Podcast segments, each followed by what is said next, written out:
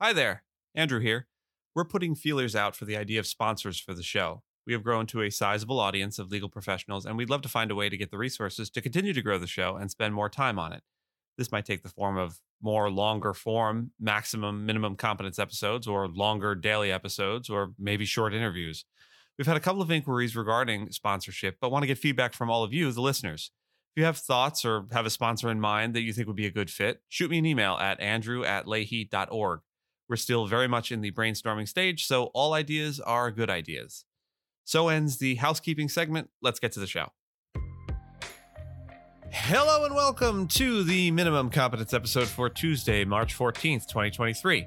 I'm your host for today, Andrew Leahy, a tax and technology attorney from New Jersey. In today's episode, we have a North Carolina redistricting brouhaha, Michael Cohen somehow back testifying about something or other again, drilling for oil in the Alaskan tundra, and fraud lawsuits for SVB and its CEO and CFO. Let's get a boatload of cash that definitely isn't a bailout and take a gander at today's legal news.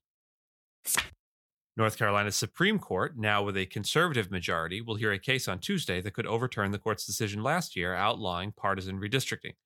The court's then Democratic majority had thrown out a Republican-drawn congressional map last year, ruling that the state constitution does not permit lawmakers to manipulate district lines for partisan advantage, a process known as gerrymandering.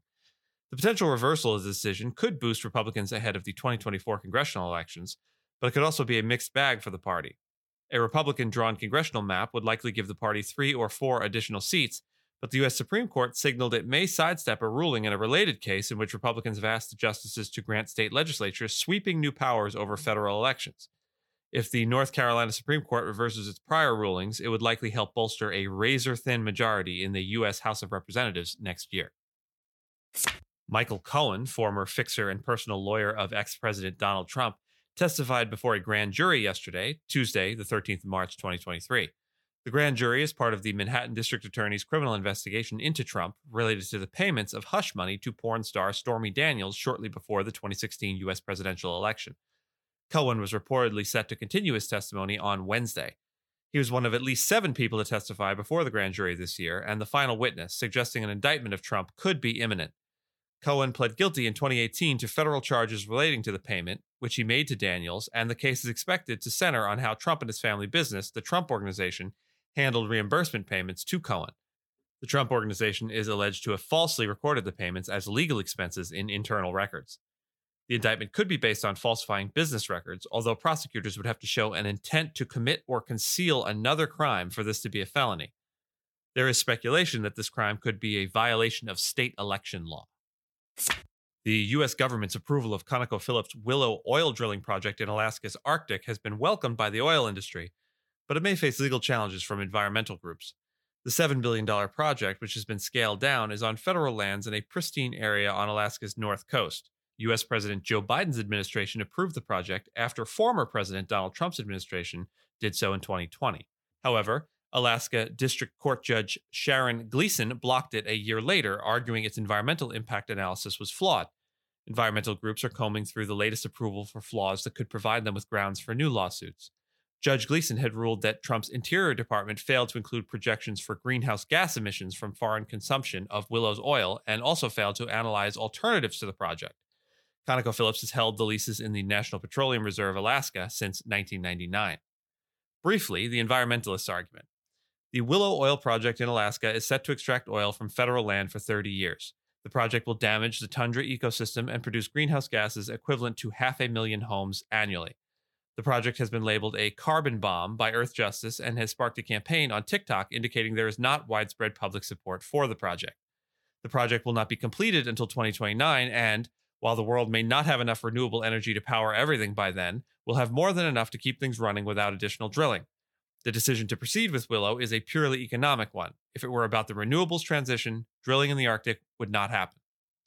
And then the argument for drilling.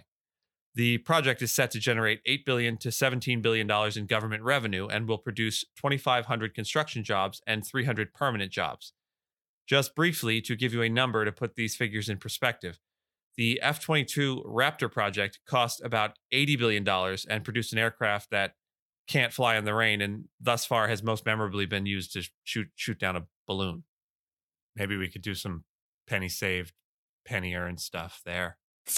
SVB Financial Group and two of its top executives, CEO Greg Becker and CFO Daniel Beck, are facing a proposed class action lawsuit filed by shareholders accusing them of concealing how rising interest rates would leave its Silicon Valley Bank unit particularly susceptible to a bank run. The collapse of Silicon Valley Bank, which was seized by regulators on March 10th following a surge of deposit withdrawals, has sparked fears of contagion among lenders that also cater to wealthy clients. The lawsuit seeks unspecified damages for SVB investors between June 16, 2021 and March 10, 2023. SVB said on Monday it will explore strategic alternatives for what remains of the company, now shorn of its main banking business. The FDIC on Monday named Tim Myopoulos, the former chief of Fannie Mae, as the chief executive officer of Silicon Valley Bank. Thank you so much for listening to Minimum Competence, your daily news podcast for lawyers. If you're looking for more than Minimum Competence, links to further reading on all the topics touched on today are in the show notes.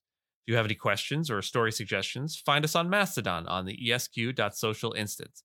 I'm at Andrew, and my co-host Gina is at Gina. Reviews go a long way towards helping new listeners to find our show. If you have a moment and can leave a rating or review on your podcast player, we'd sure appreciate it. And if you know someone that might be interested in the story we cover, consider sending them the episode. Minimum Competence is part of the ESQcast network of podcasts and streams on esqstream.com. We'll see you back here tomorrow, and until then, remember, student loan forgiveness is being fought tooth and nail at the Supreme Court, but SVB depositors were made whole over a weekend.